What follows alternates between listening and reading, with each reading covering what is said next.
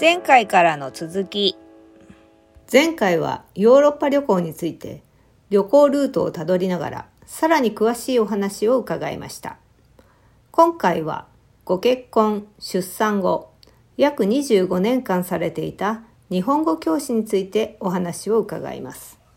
僕興味を持ったきっかけははいやっぱりこの旅行よねこの旅行でもっそうでて普通に「ハロー」とか「ありがとう」とかっていうことだけでもね、うんその人の国のその言葉で言うと顔がパッと明るくなるの。りますそそうなんですうんよ、ありがとうとか、ハそロうーですよねのあれ、こんにちは、こんばんはでもいい、それだけでも。全然違いますよ違うねのもうね、うんいきなり笑顔になりますよそうなの。わかります最初ここにシワが寄ってても、うんで、お年寄りの人なんて本当に自分の国の言葉しかもちろんわかんないわそようでね。すねちょっとそれだけで、それはもうどこの国のどの人でもそうだったから、そうです言葉って挨拶とうん最低挨拶。そうですねわかりますはい、うんそれでできればそうするとね、うんあの人間って欲張りだから挨拶だけだと今度いろんなお話ししたくなっちゃうんだそうよですよね。わかります、うはいん もうあのどこに住んでるんですか、うんでもいいしお子さんはでもいいしね、うんうん知らない国の言葉それだってわからないじゃない本当はそうなん今ロシア語で言えます言えないです言えないでしょ私も言えないけども ね、うんだから言葉のあの持つあれってすごいなっていうのを、まあ、この旅行で感じてはいそれからまあ私その後も次の年に結婚してそれから子供が、でもあの結婚して子供が生まれてっていうともう,、もうその後何にも自分の時間、もちろんないうんうし、ん旅行行ったことを思い出す時間もない、うんうんうんもうもうねそこに、うん何年も過ぎていっちゃう、うん10年ぐらいもあって今に過ぎちゃうでしょ、はいねだから結婚したのが67年はい私が覚えてるのはね、うんえっ、と81年かなはいぐらいかなあの中国残留孤児ねうんうんの第1回が来たのが確か80年とかそのぐらいだったと思うのよ。はいはういはいん、国交を回復したのが70何年でしょ、ううんうんだから80年ぐらいでねでで第1回の人がうん来たうんでその時に私はテレビを見ててうんまさに私と同じぐらいの人、っっていうのはね私終戦の時に2歳だったでしょああそうかでその頃にうん満州やなんかで中国にうん両親と暮らしてた子供たちがうんもう連れて帰れないから泣く泣く子供たちをうんうんうん置いて、うんそれで親たちは戻ってきて、うんでもそのままもう分かんなくなっちゃって、うん中国人としてそのだからまさに私なのよ、うんうんうんうん私も親が違ったり環境が違ったりすれば私だってもう。そういう中ふう国にでなっていた可能性があうんるそうだ2歳ってでことすね中国の養父母に育てられて、私中国人としてそ育てられて、だけど自分の親が知りたいっていうことで戻ってきた人たち、でその人たちがもうもう本当にあれだけ涙出るのかしらと思うぐらい、うんもう泣きながら、うんど私の本当責めないからお父さんお母さんうんうんあの名乗り出てって、うんうん本当のお父さんお母さん知りたいもう私ももう自分でももうぐっちゃぐちゃになって泣いてうん泣きながら見てたわけ、うんそれでちょっとしてからうね、んもう本当に私この人たちのなんか役に立てるかなと思った時に日本に親が見つかって住んだはいいけど、日本語ができうんない、うんうんうんうんねうんでまず日本語を勉強したいっていううんその時にうんやっぱり日本語教師になりたいという気持ちがやっぱり、なるほどうん、えそれおいくつぐらいの時ですかねだからね私がまだ30代だと思うけ30ど代もね後、半ぐらいですかうん、まだだから40になってないよ40になってない30代あでちょうどその時に私の妹ー、うん実の妹ですけど私の妹がうん日本語教師をやってたんですよ、妹さん自身がうん、妹さん何歳離れてるんですかえっ、と3つ三つはい3歳離れてるんですけどね、うん、やってたんですよいやそのやってるんじゃなくてあやっていた昔うん昔やっていた、えそうそうあそあうやっていてだけど中国残留孤児が帰ってきた頃っていうのはもうやってなかったやってないもうやってない、はいそれで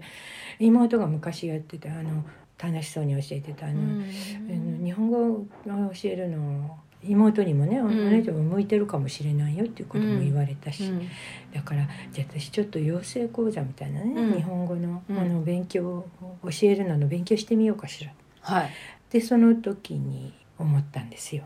その時はお子さんはちょっとだいぶ余裕ができていたやんですか、余裕ねそうでもないのそうでものないですかうん、一番下の子がね、は二三23歳か。あで結構まだ全然 ね、そうだからまだまだだからでもダメだあうの、んね、ちょっとまだ無理だなとか思って、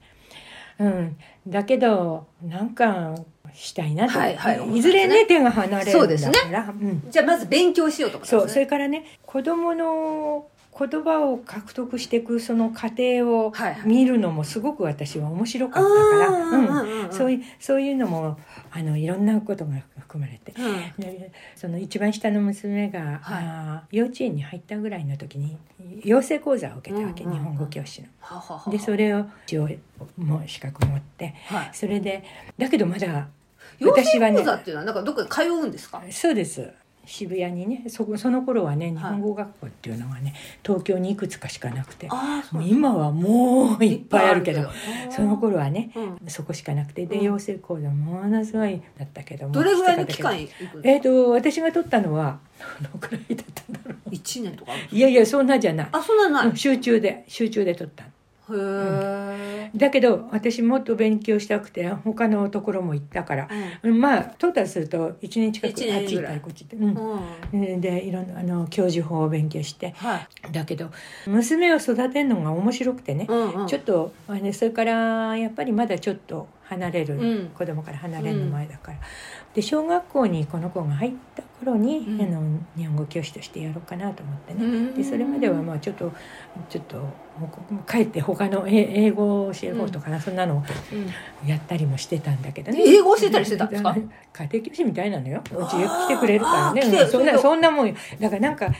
教えるっていうことをね。あうん。じゃあその、まあ、家庭教師もされ、まあ、そもそも学生の時にもやられてえそたうわそうけそうそうですけれどもまあそれとまあそれとは別で、うん英語を家庭教師で教え家てたり庭教師じゃない。家家庭教師じゃない庭教師じゃない。ちょっと教えてたりしてうん。ちょっと教えたりしてた。ああそうなんですか、うんあのえその近所のそうそう家へ子供を集めて。ああだから広島にいたから広島で。広島にいたのそその時は広島にいたんですかあそうだ。そうねいろいろなそうんかか結ね。婚して、うん。あれですよ豊橋に行くんですよねうん。豊橋に行くんじゃないですそうか豊橋行っでてそれから名古屋行って名古屋広島行ったんですよ。あその時広島そうにいるんかだら広島にいた時にはい近所の人がね東京から来た奥さんなら英語教えられるでしょって言われてすごいそれじゃあ飛躍ですねそれはい、はい、簡単なのならっていうことででうちに来てくれるならっていうことで、広島で自分の家でねあうーんそううんあのです来かてくれる広島のちょっと郊外だったからあーはいはいはい東京という強みだけで東京から来た奥さんから英語ぐらい教えられるだろ何そうそうそうそうすごいすなごいそすれごい発想ね今考えるとねそれでまああの何かそうそうそうそうあえお子さんを教えてたんでですもか恥ずかしいわ。うん。そうへーそう子供子供よもちろん大人なんか教えない。でとりあえず英語を教えてたんですねそそうういう経験があるってそいうそう承そ知う。あしましたのー短いけどね一うん一年ぐらいだけどね。あーそうなんですねそれをまあ教えてた経験があってその時に教えることが好きではあったんですねそうつまりうん、その頃はまだ娘も生まれてない頃なんだけどね、まあ、それでとにかく娘が一番下の子が小学校入ったら日本語学校にちょっとパートタイムでねはいっ非常勤で行ってみようかなてと思った思ったんですよ。はあその頃その日本語パートタイムでそういう日本語教師をうんこうやる場所っていうのは結構あったんですか、いやそんなにはなかったんだけどたまたまはこのあは私鉄沿線のは ところにああったんですか一つあったんですよああそうなんですか、うんへそえそれで娘が小学校に入ったと同時にうんそこの非常勤講師まあ午前中だけとかね、非常勤講師で行ったんですよはいはいはいそしたらやっぱりそこはね半分以上8割が中国人でしたああそうなんですか、で私が思ってるねその、個人の方にっていうのとはちょっと違うんだけど、うんでもまあ日本語を教えるっていうことにね、違いないんだかうら、んうんそこで教え始めた教え教え始めたんですよそれでだからねあれはだから812年からそれから25年ぐらい日本語教師やってましたえそこそこだけじゃないけど そこだけじゃえ結構25うん年そう間ですなんで私すか日本語教師の期間結構長いんですすごい長いですようね、んあそうなんですかえうんまず最初はそのだから一番最初のきっかけはそれ見て、はいはいはい全然養成講座を受けて、はいそれでその近くの日はいはいはい本語学校そうで教はいえちゃう、お教えそしててそこの日本語学校っていうのがやっぱりお面白い学校でね、面白い学校、うん最初は中国人がほとんどだけどだんだんはいイラン人とかスリランカ人とかいろんな人が増え増えてきて、その生徒さんにねそうそうそう、はあそれで一時イランの人もいっぱい来てたでしょう日本に覚えてますあ私はもう分かんないですごめんなさいねうんえ81年からやってるんですねそうですね81年ですねえーえすごいじゃあ81年からやってんじゃないいや81年からはやってませんあそうか81年頃に、うんあの中国からの残留あーそう残留孤孤児児みたいなですよねはいそうですね残留孤児だね教え始め86年頃ですね86年ぐらいからうん教え始めたんだ、はい、それからね2010年まで24年ですねあやっぱりねそのぐらいああうんそうですか大体絶え間なくずーっと日本語は日す本語ごは教えいえっとそのさ一番最初に教え始めた時はざんあの中国人の方まがしたこそうですれは週に何回ぐらい最初行ってたんですか週に午前中4回ぐらい行ってあましじゃたあ、よねまうほとんどう毎毎日ですねそうです午前四忙しかったですよそうですようね、ん午前中だけうん何時間ぐらいえっ、と午前中だけ3時間とそれからは午後もだんだんもうもう生徒がものすごく増えてきてあ増えて午後もやっぱり週に2日ぐらい教えてたからああそうなんだ結構忙しかった忙しかった忙しかったそそれだけ結構ニーズがあったってことですねじゃあそうですよものすごい中国人でしたよあの頃は、うんあのですか就労目的でああ就労目的で、うんうんえ男性が多いんですかじゃあ女性も結構いるでもねそうね2対1ぐらいかな男性2の、うん、女性え一1そクれラスから何ね人ぐらいですか、フィリピンあフィリピンフィリピンとかねフィリピンも多かったですよ。 40人ぐらい30人ん一クラスだからもう私の意思と関係なく校長がはいはいクラス組んじゃうわけじゃないあまあそうですよねうんうんそうそしてそこはもともと子供の塾をやってるところだからあそれの空きがあるから昼間空くもあんだかあ昼空いてるから、っていうんで始めたんらだそうそうそうその校長はねあそれで昼だから4時頃まで朝から4時、はいはいで夜は子供があーなるほどなるほど、うんでなんだっけえっ、と大体何人ぐらいの何あ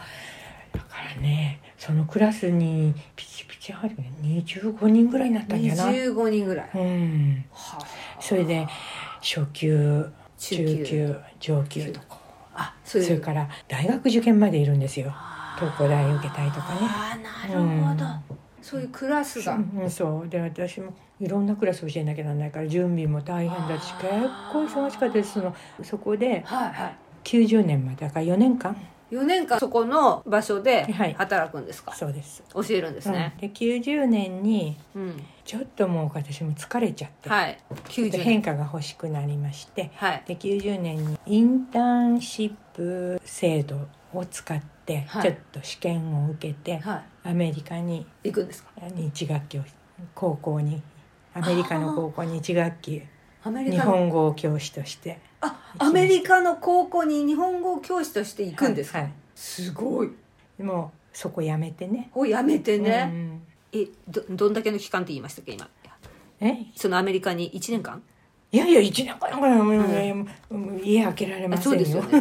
そうですよね1学期間だから1学期間 一学期間って言ってもね10月から12月までかなあ二が2ヶ月そうね2ヶ月ぐらいですねああ、ここでインターンとしうんてもうそれそれ以上だったら、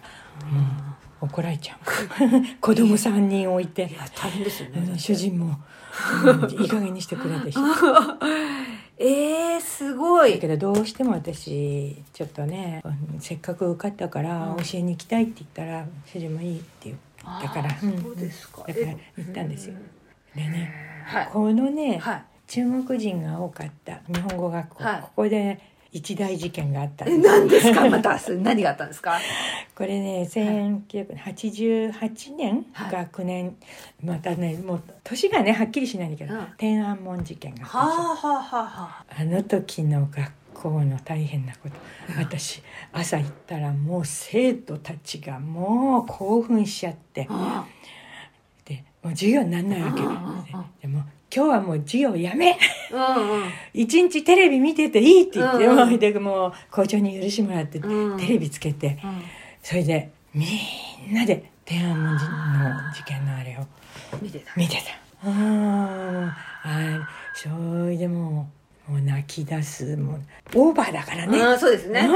リアクションがねうんうん泣く人はいるもう大変ショック受けちゃってもうそっとしそうになるまああなるほまどいるうんなるほ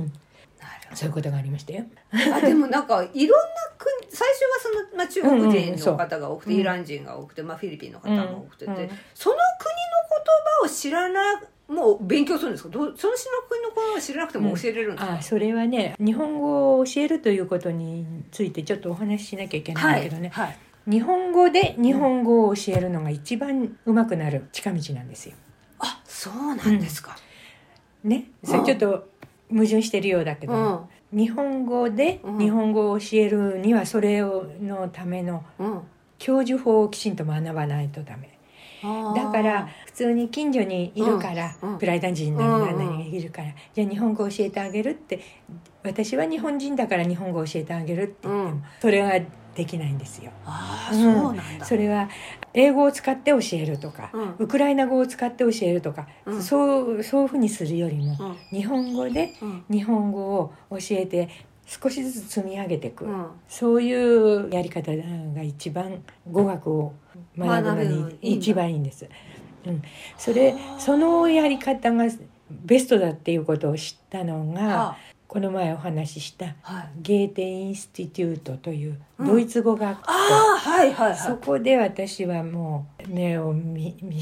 あ見払うあのあじゃあドイツ語でドイツ語を教えてもらった目がの開かれたそうなんですそこで完全に全く媒介語英語とかそういうものを使わない,、使わない日本語もだから日本語を話せるドイツ人の先生が教えるといいような気がするでしょ、うんそうじゃない全く日本語知らない、うんドイツ政府がうんドイツ語を世界中にこう広めるためにうんあれしたのがゲーテインスティテュートっていううん語学語学学校でちゃんとしはいたはい学校なんですけどだからちゃんと資格を持った先生がうん私たち初級のクラスを教える時うにん私も最初びっくりしたんだけどまずドイツ語しか話さないんだけれどもだんだんにいやごく優しい日本語からそれを応用してこう広げていくっていう方法ですと本当にドイツ語が話せるようになる。なるんだうん、でああこういうふうに語学って教えられるんだなっていうのもそれも一つのすごい私のあのあれになったあのきっかけになりましたよね日本語教師になるそれすごい素敵で、だってそうやって私英語勉強したいわ でもだから結局ねはい中国の人だって中国の労働者っていうのはねはい悪いけどね小学校教育も受けてないような感じの人もいるわけよはいはそういう人がいねはい日本語をどうやって学ぶかっていうとうんもちろん英語はわからないうん日本語はもちろんわかんないね、うんもう来てんだから、はその人たちが普通に喋れるようにするなるんですよ日本語から教えると、すごいえそれそれはね直接法っていう直接法って言うんですか、うんそれをそう直接法っていう日本語で日本語を教えるっていうのが直接法なのでそのの勉強をよくきちんとした人じゃないとうん日本語教師っていうのはちゃんとした日本語教師にはなれなれないんだなれないははあそれをでも学んだんですねじゃあ、はいはいその学校で、ええだからその部分では自信があったうけんれうど、んうんまあじ実践していっぱい壁にはぶつかったけれども、教授法は私はきちんと学んでるっていうあれはあったから。へえで日本語教師になったわけね。でもあれですよねそれドイツ語を学んだ時にドイツ語でしかやらないっていうことでこうできるんだっていうことがあるからこその、うん、その日本語でそう直そうそうそう接こうでやるのが一番いいんだっていう、うんその根幹の揺るぎない部分がありますよね、うん多分だからここに5カ国ぐらいの人がいるでしょ。はい英語使ったら英語しかの人しかわかんないじゃんそうですよねドイツ語使ったらドイツう語、んうんうん日本語直接法はうん全部、誰にでもねそ平等ですからうねそうです、はうっんはーそうやって教えていくのが日本語の教授法の直接法なんへーやあーそうなんうだん日本人だから誰でも教えられるんじゃないってみんなに思われるかもしれないけどうん教えるということはうんそういうことなんですよできないんですよそれすごい面白いです今度直接法でやってみてあげる、いや本当ですねうんすごい興味持ちました今それ、うん、だからうん日本語教師って面白いですよ。うそうですん、かであの子供が少しずつ話せるようになるその過程を見るのと同じような感じでね、ううんん、少しずつ話せるようになっていくのを見るのはあー面白いよ。ああそうなんですね、うんでみみんなどの方もやっぱりそうやってではい話せるようになっていくんですよ、そうなんですよ、すごうい、ん、本当にも、あそううううなんん、ですきちんと学校来ればねきちんと学校に行けばね、ところが問題ははい働いてる人でしょああそうですね、そうするとね明け方のねうん、 6時頃まで働いてるわけあ9時に学校に来る時その前に1時間ぐらいは寝るんだけどももう俺かわいそうでねそうですうん起こすのかわいそうでねだけどねクラスのうちの半分ぐらいが寝てるとうん、それをね1年ぐらい続けた時にね、はいなんか虚しくなるの、うんだから本当に日本語を学びたい人に教えたいなと思っちゃう。あなるほど、うんそういうことがやっぱはい、りそれであのインターンシップのあれでね受けたんですそうねですねあうあんそうなんだそれでまあにでも半分の子のためにやってんだけどねあいや私はねまあそそううですん、その半分の子の中のまた何人かが大学なんか受かってくれたら本当に嬉しやいもう嬉しいですそれ本当に嬉しい東工大なんて受かるのよ、はすごいですうねんだけどその東工大受かった子うん私ねある時ね新聞見たのはね中国の IT 長者が日本語学校かなんかに寄付したっていう、うんその記事見たらその生徒だったえー、すごいそこまで行ったんだと思ってねす嬉ごいしかったそれすごいですねちょっと鳥肌立っちゃった今ねえ本当にでもその後なんとか連絡取ろうかなと思ったけどもな、あのあれだけどもどうしてるかなすごいでうすんはっはーすごいねえ、えーのその人は本当に優秀だった本当にそんそこのね、そんな学校でもねでもうちの学校だけで受かったんじゃなくて、ううんちの学校でごく最初の方の日本語をあれして、それからまあ予備校的なところ行って、うんそれからあの東工大入ったんでしょだからそれでもねやっぱり嬉しいですよね。いやー嬉しいですねそれは嬉しいですね、うんどんなに大が大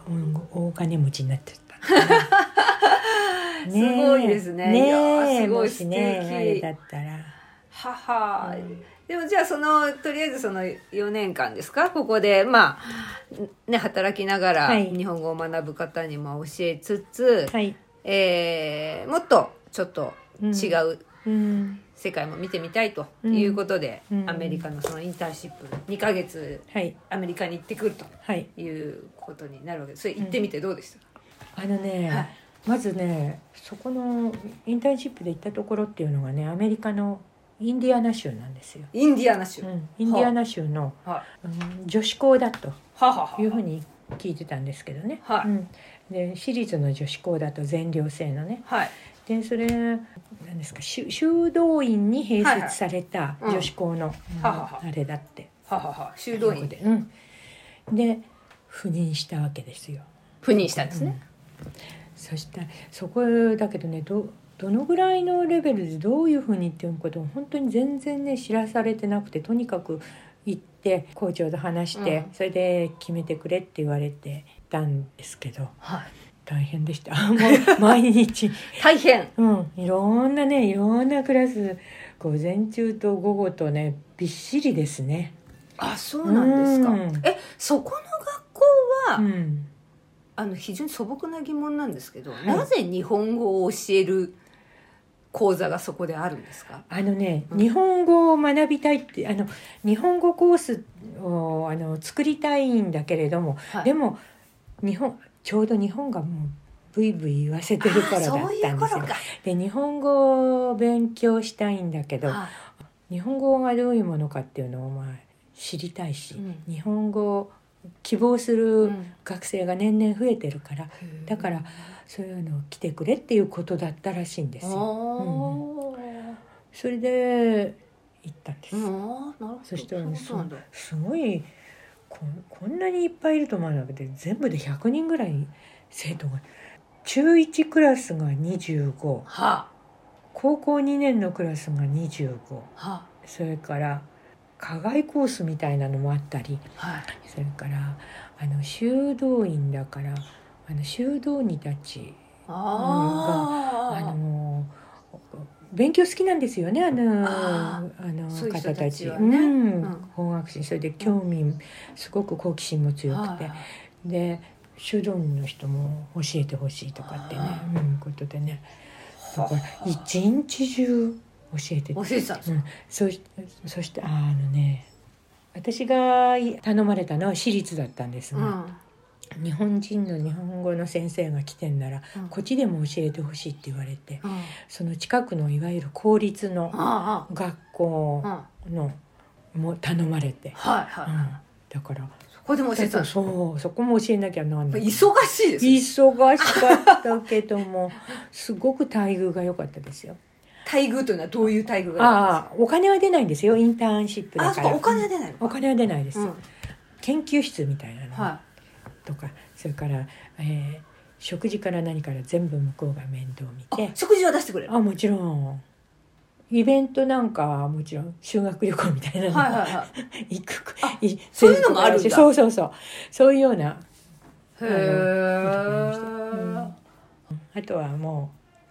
大変だったけれどもはやっぱりねそれまではねいうん日本語学校を勤めてたじゃない、う朝ん勤めても帰ってくると食事夕食作ってあれしてではい朝行く時はもう子供たち送り出して、はうんねはいそれでで、はいだけどね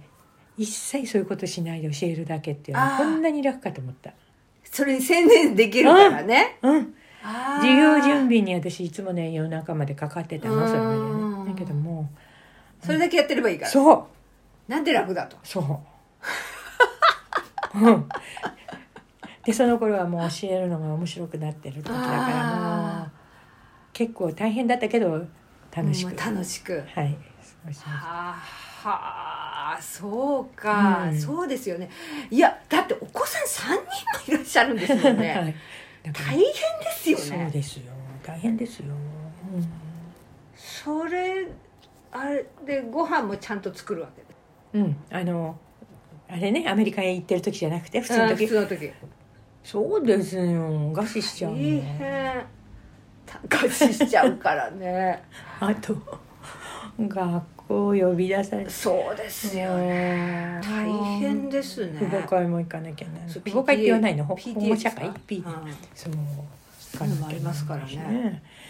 ものすごい忙しかったですよあーそうですか、うんでもやっぱり日本語を教えるのが好きだったんですよ好きねだったんですねでそのアメリカに行ってその2か月間もじゃああっという間じゃないですかあっという間でしたもうい一番なんか印象残ってることとかってなんかあります強いてあげればアメリカのそそのの、 2か月間で、そうね私でも本当くだらないことなんだけれども、はいえーとね、日本人の留学生が2人いたの日本の女の子だったんだけどね。だからね、この女の子2人が、えー、とちょうどねサンクスギビングデーかなんかうんうがんちょうど11月にあるでしょ、はいそうすると仮装してみんなあれするじゃない、でパーティーがあると、はいだけどね日本のね留学生2人はねうんすごくノリが悪くて、うんうんうんそれでパーティーもねもうその前の年からいるいる子なんだけど、うんうんうん出たくないっていうからなんか、ううあの説得してほしいとああその子たちをねそうそうそうん来るように出るように説得してほしいって言われた、それでだけどね、うんうんあのーその子たちに話したらねうんとにかく行きたくないっていうわけね、うんでななんでそれ高校生ですか中学生高校生高校生、うん、でもうねああいうパーティーはねもう飽きたうんだからもうあの絶対に出ませんだからもう全然出ませんっていうかもうしょうがない、うん出ないものはしょうがないでしょ、うんっていうことうんでそれで終わって、うんでパーティーの日になったわけね、うんそうしたら私もびっくりしちゃったもうそれまで結構こあれしてた修道にたちもみんなもう仮装してあれしてもうね真面目な修道院のそう人たちがそう修道院の人たちがねはあ「踊り狂って叫んギャップがすごいですよ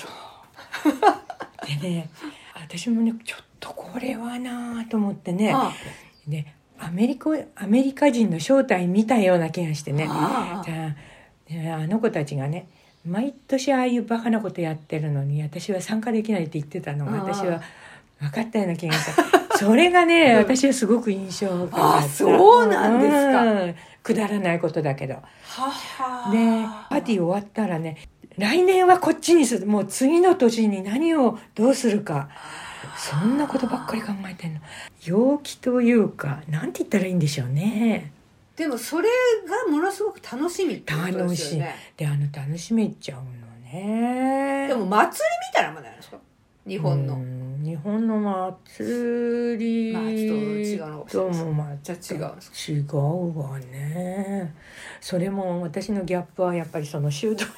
修道院のその人修道女の人がそうなるっていうの院がが聞こえてる人すごいしてる人が うんめちゃめちゃ抑えてるんじゃないですかだから抑えてんだね抑えてるんですねうんもうある意味面白かったけどねすごいですねうん、私も来年はいないけども来年はちょっと勘弁してほしいなと思っても あの女の子たちの気持ちあは分ーかわかる感じなんですか分かる感じだったねあーそれだからうんすすごいですねそれね文化っていうのはねそう面です白ねいもんねああそれは面白いですねうん、あとねそこはね街はねすすっごく保守的な街だっあ保守的な街なんたですかだったらしい大体ね黒人の人いないのえ黒人の人がいないいなのいのうんあそうなんですうかん、ほとんどほとんどっていうかインディアナ州本って言いましたっ当にいけないインディアナ州インディアナ州うんあそうなんだイうんンディアナ州ってすっそうなんだごいまずまず私見かけなかったぐらいかなインディアナ州はじんゃああれなんですかすごいよそこは保守的でした保よ守的なんだ、うんうんそれでね基本白人しかいないそうははでそうなんだ私もあの生徒にも一人もいないわあそうなんだ一人もいなかったそれでうん私がね散歩したりなんかしてるとね、うんやっぱりうんすごくジロジロ見られるのねやっあーぱり私夕食あーそう黄色なんだなとそういう感じしちゃううんね、したうんあーそれもそういう目で見られてるね、うんそれもあったわあねーそういうのって、あれうんあれってさ分かるんですよね言葉分からなくても、私も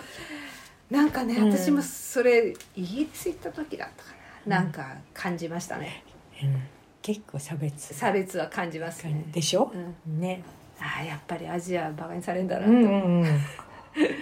あれって言葉分からなくてもなんか分かっちゃうんですよね不そ思う議なことねあに、れなんでしょうね私なんかイタリアに行った時にねうんイタリア語で「こんにちは」って何でしたっけなんかなんかその言葉だけ覚えてたんですよチャオチャオあ、ぐらいちしかゃおうとかわ、んななんいかね、それとか、なんか、言葉、たい単語何個かだけ覚えてた。うんで、それだけを、そまずそれだけバーって言ってたんですよ。うん笑顔で。うんそしたら、あの、感じのいい人は全然、あの、すごく、あーってやってくれるんですけど、あ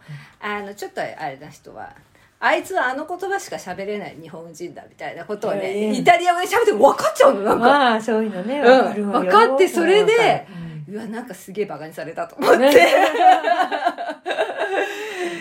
くそーって思ったのを覚えてますね。ううんんあ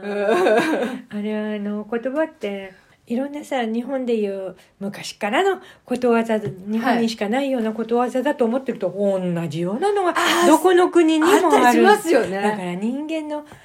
感情っていうかそういうものっていうのはそうですね似て同じだねあるところはなんて思ね。いますね、うんそう思いますうね、ん、うんだからここのここでやっぱり教えたことを、うん、貴重な経験でしたよこれも。あそうですか、うん、それでだけどねここの場合はね期間が短いからね、うん直接法だけじゃちょっとやっぱり無理でしただあーからやっぱり英語を混ぜながら、うん使わないと無理だったけど、あ私のううん目的としては1ヶ月半であ自己紹介がね、うんうん、ある程度できるよできるよ、うん、私は何々ですってね、うんあの何歳です、ううん家族は何人です、うんとかそうじゃあそれそれはねあの達成できたからまあ素晴らしいいやと思って、うんへうえん、全部に発表されで一番嬉しかったのはやっぱりじゃあ日本語ココース作るからうんあなたが来てくれないかって言われたのは嬉しかった、えー、すご だけいど私はちょっといけないんですけど、うん誰かまたそこのあのインターンシップ協会の人から誰かまたあその後行ったと思うけうど、うんんそれはうねんうん嬉しかったわねそれは素敵ですねねへえ、ああそうなんだうんあの先生たちとも仲良くできたし、うん、うん、それは良かったわねああそうですか、うんじゃあとりあえずまあそこで2ヶ月間やって、結構忙しい忙しかったです、忙しいはい日を過ごし、はいそしてそこでえーひとまずは自分の自己紹介をはいできる程度のところまで教えるというところはまあ達成できたとその間にサンクスギビングのパーティーがあ ってそこはなんかあれですね修道場の方がもう突然羽目を外してものすごいギャップがそこに驚いたとすごかったですねそれは日本の若い女の子たちが引いちゃうぐらいだからねすものすごいんですからそれ全然違う全然違う人が変わっちゃう人が変わっちゃうんですか、それでもめっちゃ普段めちゃくちゃ抑えてるんじゃないですかそれはそれで大変ですね大変です ねそれは大変ですねなんかそれはいいのかなそれね えうん分かんないけどねああそうですかうんへえ大変苦しいぐらいのかうなんへえあそうなんですねでまあとりあえず2ヶ月間やって帰ってくるわけですねはいでそのでだけどそのもともといたところもう辞めてるわけですから、はいえどうするんですかその後はその後は今度はね、うん学校じゃなくて、うんえー企業のうんあのビジネスマンうのん日本語、なるほど、うんそそのそれを教えると、うんそれを教える派遣うん、派遣派日遣本あそういうそういう派遣登録するとこがあるってことですかそういうそうどうするんうですん、あのそれはねあの帰ってきたらあの、紹介してくれたんですとかうんうんとか、あのその企業の研修生がね、うんあのとかそれから、えー、と駐在で持ってきた人、はいはいそういう人たちの日本語をあの教えてくれないかという話が話が来たんですあそうでです、うん、あそれはそれはねどどっから頼まれたのかななんか私がい言ってたことをやっぱりあの知ってる人かな友達だったのかな、どうだ先輩かな、ん誰か本当忘れちゃうもんね紹介してもらったのにあーあでもその企業まあ企業に日本に来ている外国人ですそうですそうです日そ本うに来てでいする外国の方が、まあ、企業がうん、企業単位でこう教えるっていう感じはい、かそねうですねあーそれはそこの企業に行って教えるんですかそうですあーうん、で一番最初にもう帰ってすぐに行ったのは、うんえっ、とっていうあはいはイギリスから来たはいトップの人、あうん、その人、に教えたんですうか、ん、教えてえそれひ一名に対してってことですかトップそうです一人です社長にってことそうそうそこもう社長でうん、その部屋入ってうんすそげう、うん、え社長にマンツーマンで教えたんですか、うん、あの日本日本の社長っていうの、うん日本な単んて日本に日本あでもあれですよね外資って意外と最初って一人で単独でいきなり来たりしませんなんかいうのそうですね奥さんも来たけどもね、奥さんも来てだけど、うんなんか社員引き連れてじゃなくていきなりそのそのあそう人だけがやってくるんですよそうねですそうで意す外とちっちゃいんですよね単位が、うんうん、それであのにまず日本語を覚えたいからって言って、はいうん、だから日本語うん教師来てほしいって言われてはそれで行ったんですい、それはし週一とかそうなんですかどういう感じでえー、と週に2回ぐらいですよね週に2回ぐらいうんうんそしたらねすっごくね日本語そのものに興味のある人でねその方漢字をやりたいっていう漢字をやる漢字をはい、まだしゃべあんまり喋れないのにねうん、あで漢字もすごい興味持ってどんどん覚えましたよ社長さんやるぐらいですから頭もいいんでしょうね、うん でやっぱり日本語に興味があったし、うん日本に赴任するっていうのが分かってからあの向こうでちょっとやったらしくてねああーる程度日本語があうんある程度できるうん状態です。そうはあ簡単な日本語はできる状態できてでやっぱりだけど教科書を使ってきちんとはいあるんですよちゃんうとんビジネスマン用の教科書があるんですねうそれはあの英語できちんとあの説明がついてるのうんなんだね英語の説明がついてうんるで私が授業の時使うのはほとんど日本語でなるべくやってたけれど、はい彼はそのね、はいはいあの説明のところは日本あの英語で理解してっていう。ではビジネスマンはねそのやり方が一番いいの完全な直接法っていうのはねいやっぱりそのクラスでもっていろんいろんな国の子がいるところではいクラスで教えるっていうのは直接法が一番いいんだけどあビジネスマンの場合あははいジャパニーズ・フォー・ビジー・ピープルっていうのなんですよね、うんはいその教科書を使ってみんあなあ教えそうなんうでんすその頃はみんなその教科書で教えてあまあしたそうなんですね、うん、それで結構ねそれどれぐらいの期間教えるんですか彼はねうん結局私7年間7年間 教えま7し年た、間も教えたんですか、すごいですね、うんうんだから会議なんかでも結構日本語が社長はわかるみたいだから用心しなきゃいけないよっていうああの日本人の社員が言ってたみたい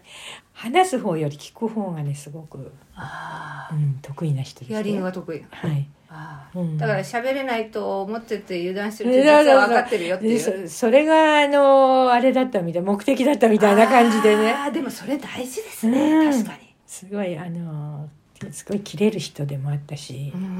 へで7年7年間もね日7にいて年間ってすごいですね、うん7年間いてそれでイギリス帰ってきましたけどね、あイギリスの方ですねこの人ね、へ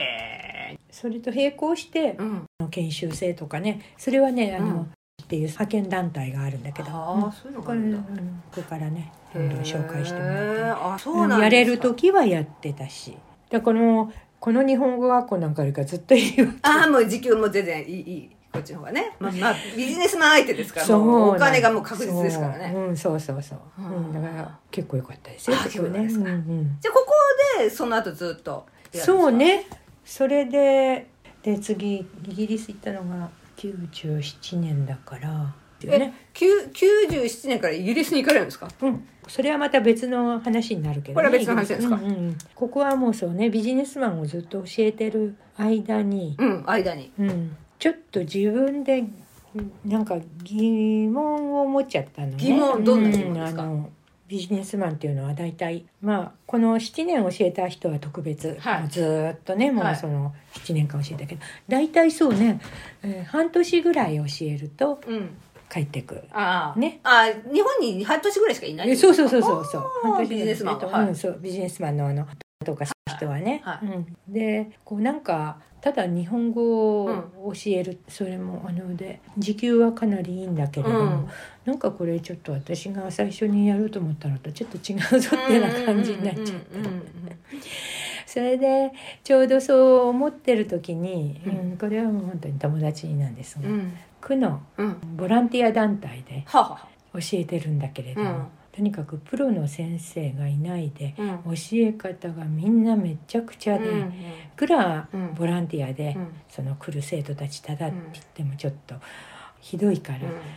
ちょっと教え方のうん教え方を、うんもうお願いできないかって言われたんですよ、その友達からねそれはあの娘の幼稚園の頃の友達のお母さんなんだけどでその人はもうボランティアいろいろやってる人でね、うんうん、じゃあ私そういうのをやってみたいなと思って、それであのボランティア講座でう教んえ方の講座を、それはボランティアで教えるんですかそれはお金を完もらえるんですか全なボランティアです完全なボランティアなんですねうんそれは完全なボランティアでああボランティアでボランティアの人す、にうん、ボランティアの主婦に教えるんだそうそうそう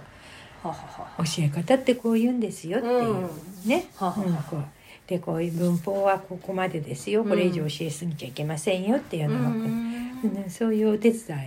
いをすることを並行して始めたんです始めたんだうんうんそれでそのうちそのボランティアのその団体にはい毎週1回行ってるうちに今度そこのボランティアでうん教えてるうちにうんそこに来る生徒たちがまあ今度はまたねうん小学校中学校の人もいるしはいはい5060の人もいるし、うん本当にいいろんな人がそこには来るわけよね。それそのそこは日本語を学びに来るんですかそボランティうア日本語もうとにかく日本語を学びたいんだけれどもお金はないあとーないっていう人がそこにやってそくうるんそうだそうそしたらねはその子その人たちはねいやっぱりもう寝てなんかいられないからもう真剣で本当に熱心なの。で私もう目覚めたわけあこういこういう人に私教えたいんだなと思って。しかもまさに直接法が最適な人じゃないですかそう完全な 直接法ネパールだの、はいミャンマーだのはいいろんなところから来て、はいだけどもう本当に命かかってるからねうんうんみんなねもう一生懸命やるわけ、うんそれでもうそそこで教えることがあーあー本当にそれはねどんぐらいの回数は週何回みたいな最初は週2回でしたけど、ね、週二回うん、週2回ああうん何時ぐらいからなんですか夜のね、あ夜うん、夜のね7 7時夜のかな7時かうんら7時から9時までかなあ2時間結構ですね2時間ぐらいやるんだうんへえそう7時から19時から21時までうん週2回うん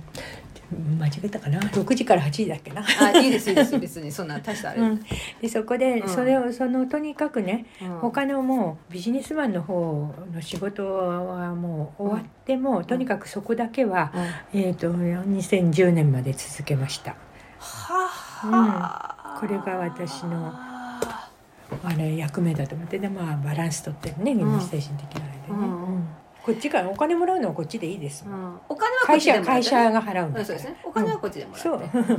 こっちは本当に自分がやりたいってそいううことを本当に可愛いのだからでもすごくあれですかものすごく一生懸命だから、じゃあもうすごく覚えていそくうそうもう分かるわけですねそれが伸びていくのがあ切実ですからねそうよ面白かった面白かったですかごく面白ったなんか印象的なあれとかありますかうーんでも、ま、毎回面白いから、うんそうですよ ね全部ねうん、面白いって言っちゃ悪いけどね、うんフィリピンの人が教えてあげてなんかちょっと一生懸命やってんだけどなんか変だなと思ったらちょっとそれ迎えに来る人なんかのうん旦那さんちょっと様子がおかしいなと思ったら偽装結婚の 偽装結婚、である日突然う、もうん捕まったんだかなんか来なくなったりとかねいろんなことがあるんでえすよそれすはごい面白いじゃないですかうんはあうんいろんな人がいるんだ、うん、いろんな人がいるっていう意味で面白い、うあ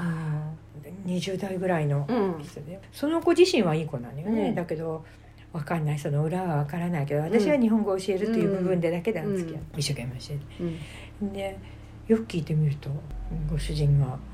かすごい年だったりしてうんうんね、うんうん一緒に住んでないって言ったりとか、うんうんうんあそういうことなんだとかねあーそういうことが分かったりとかねうんいろいろありますね、うん、いろいろあったね。あれうん、へあともうやっぱりあの中学生ぐらいだといじめとかなんかもあるんですよね。うんそういうので、それとかこんな状態で学校へ行って先生ってどういうふうに思ってんだろうって全然え、うんわからない状態で1時間座ってるっていう子供の気持ちってわかんないのかなとかね。いろんなことありましたよ。そうするとああのそこはボラランティア団体だから。うんうんその子がそれで悩んでるとなったらその、うん私は日本語だけ、うんだけどそのサポートする部門があって、うん学校行って直接談判してとかね、なんかうんすごくいい。そういろんなねもうハッシーさんも私もうん普通普通に生きてきちゃってるでしょそうですね、う だから何もあんま大して苦労もせず大してねはい苦労してない全然で苦しょ労うせもなんいねですそれ、うん本当に苦労せないでうすん、だからねあのそういう裏側をあーとかね社会のねじうん、そういうのもやっぱり私はすごくすごく学ば学ばせてもらってこれは良かったと思なるほどう、ねうんまあ、ビジネスビジネスマンの中にはね本当は日本語なんてどうせ長くいないんだから勉強したくないんだけど、うん会社がお金出してくれるんだからまあやろうかっていうのが見え見えの人とうかね、んうんうんそういう人も中にはうん何人もいるわけ、うんうんうんうんそういうのに教えてるのの虚しさとか、うんうんそれと全く逆のことが、ねボランティアのあれではあるわけだから、だからやりがいっていうのはねやっぱりそっちのがあるわね。なるほどねそういうビジネスマンも含めていろんな人に会うからね日本語教師っていうのは面白い。いろんな人に会うことが面白いです面白いね、うんそこが面白いですね、うんでも好きそうで私好きなんですよね結構うんねこうひひいいろろんんな人を垣間見るっていうねえほんと、うんこの間に私ちょっとね日本語学校あの勤めたことあるんですけどね、はいまあすごい時給が低いんですよあとにかく。えどどこの間で勤めたんですか、帰ってからあアメリカから戻ってきて、うんそれで、んえっと日本語学校にいくつか勤そうめたそう日本語学校に勤めたんですよある日本語学校あるに勤めたんです、うんもう割合有名な日本語学校ですね、はいそこに勤めたんですけれども、はい非常勤でねはいだけどねものすごい時給がものすごくっていうか普通の人の時給、ね、日本語教師っていうのはやっぱりね授業の前に準備して、うんで教えて、うんそれからまとめてって、うんそれでだから少し高めにうん、欲しいわけ、うんちはいあーょっとまあ今でいうブラックみたいなあね、ーだからブラックみたいなうんそこを辞めましたあーなるほどそこそこはどれぐらい働いたんですか1年ぐらいかな1、年ぐらいうん教師っていうのはうん意外と他の語学教師に比べてちょっと低いんですかね低いんですよこれはねあのユニオンそういう組合みたいなのがね最初はなかったですけどね、うんあの私も日本教師になってから何年かしてからできたけど、ちょっと低いですよだからねあの若い人がね日本語教師になりたいって言ってもねあんまり進められないのよそれで生活できないもん絶あー対に、うん生活できないレベルなんだだから片手間じゃできない仕事ですし、うんうんでももうちょっと時給を上げないといい日本語教師は育たなないいかなとな思うと思います、うんでもあれですね本当にいろんな国の人と会うんですねそういろんな国のいろんなレベルの人とそうその社会階層の、 そうねそう、ううんん、だけどそれは学校にもよるし、まあ学校にいるんですよね、うんまあ、こういうそうですよねこういうボボラランンテティィアア団に体はねに入らないとなかなかそうですね企業系はね,、企業系はもう本当に、ある程度のね、うんそもううそうそう、レベルですから、うん、まあ、それは自分が何を選択するかによるんでしょうけそどうね、へえでもその日本語教師をやってて、ん、ニーマさんが「わあこれがやっぱり一番発見だったな」とかまあ一番じゃなくてもいいんですけど、うん強いてあげると「ああこれがなんかすごく自分としては宝だったな」みたいなこととかなんかありますかこれっていう一つのことではちょっと今あの特にねそこで突出してうん感じるっていうことのが今ちょっと思い浮かばないけれども、はいでもやっぱりつ月並みな言葉で言うとさっきから言ってるようにいろんな国いろんな人いろんな階層、うん文化あの日本で日本人だけと付き合っていたらうん私はどういうふうな考えになってななるのかなと思うぐらいうんいろんなものを学んだっていうことしかちょっと思い浮かばないな。うんうんでほとんどの日本の人は、うんうん日本人だけのコミュニティの中でうん暮らしてうん人生を終えていくのよね。うんうんそうですねねうんせいぜい親子とかね、うん親戚とかそういうあれでね、うんでももうこれからはうんこういう世の中だし、うん本当に日本語教師じゃなくてもいいからいろんなうん本当に違う文化、うん国考えのうんを知るっていうことは若い人は本当にしてほしいなと思う。そうですうんね、今ね今言いながら思い出ん浮かんだんだけどね、はい私が大学の3年の時かなはいが東京オリンピックだったんですよ。ね、うんで東京オリンピックの時にうんたくさんいろんな国の人が来たでしょ。うんうんねそれもすごく影響あったと思うの私の、うんだから今回のオリンピックうん去年はいそうですねねオリンピックはなんかその前からだけど変な形になっちゃってうん残念よね、私やっぱりにあの熱気っていうか、うんあの東京オリンピックの1回目のね、うんうん64年うんうんあのあの経験をやっぱり若い人にさせたかったなと思う。ああもうその時の雰囲気ってことうですかんあーだって本当に肌の色うん髪の毛の色、うんいろんな人たちがうろうろしてるなんていうのはもうんうそれまでの自分の人生にはなかったからああね。そうか、うん、すごいなと思うのは今あの電車の中に大抵ひ一人二人いたりするじゃないの、うんそうですねうんまあここ最近はどうか知らないけど、うんそうすると昔だったら本当みんなみんなよしてじろじろ見てたんだけど、うんうんうんうんもう今もう本当にもう溶け込んでるもんねそうですねだからもう今は、うん今はねもうそういう時代だからそうですね、まあいいのかなとは思うけれど、うーんでもそうですねそしていろんな国のいろんな人がいて、まあ日本人同士でもそうなんですけどもいろんな考えの人がいるんだっていうことっていうんですかね、その自分の考えには及ばない その考えを相手がはい持っていて、まあそれはそういうことはもうねそうんそれはそれとしてあって、うんやっぱりそのコミュニケーションをするっていうか、うんその考えを違った考えを持っている人に対して敵対するのではなくあなたはどういう考えなんですかってして、うんそして私はこういう考えなんですよっていうことうんをすることができるっていうことが本当に大事だし相手の相手のことも尊重するっていう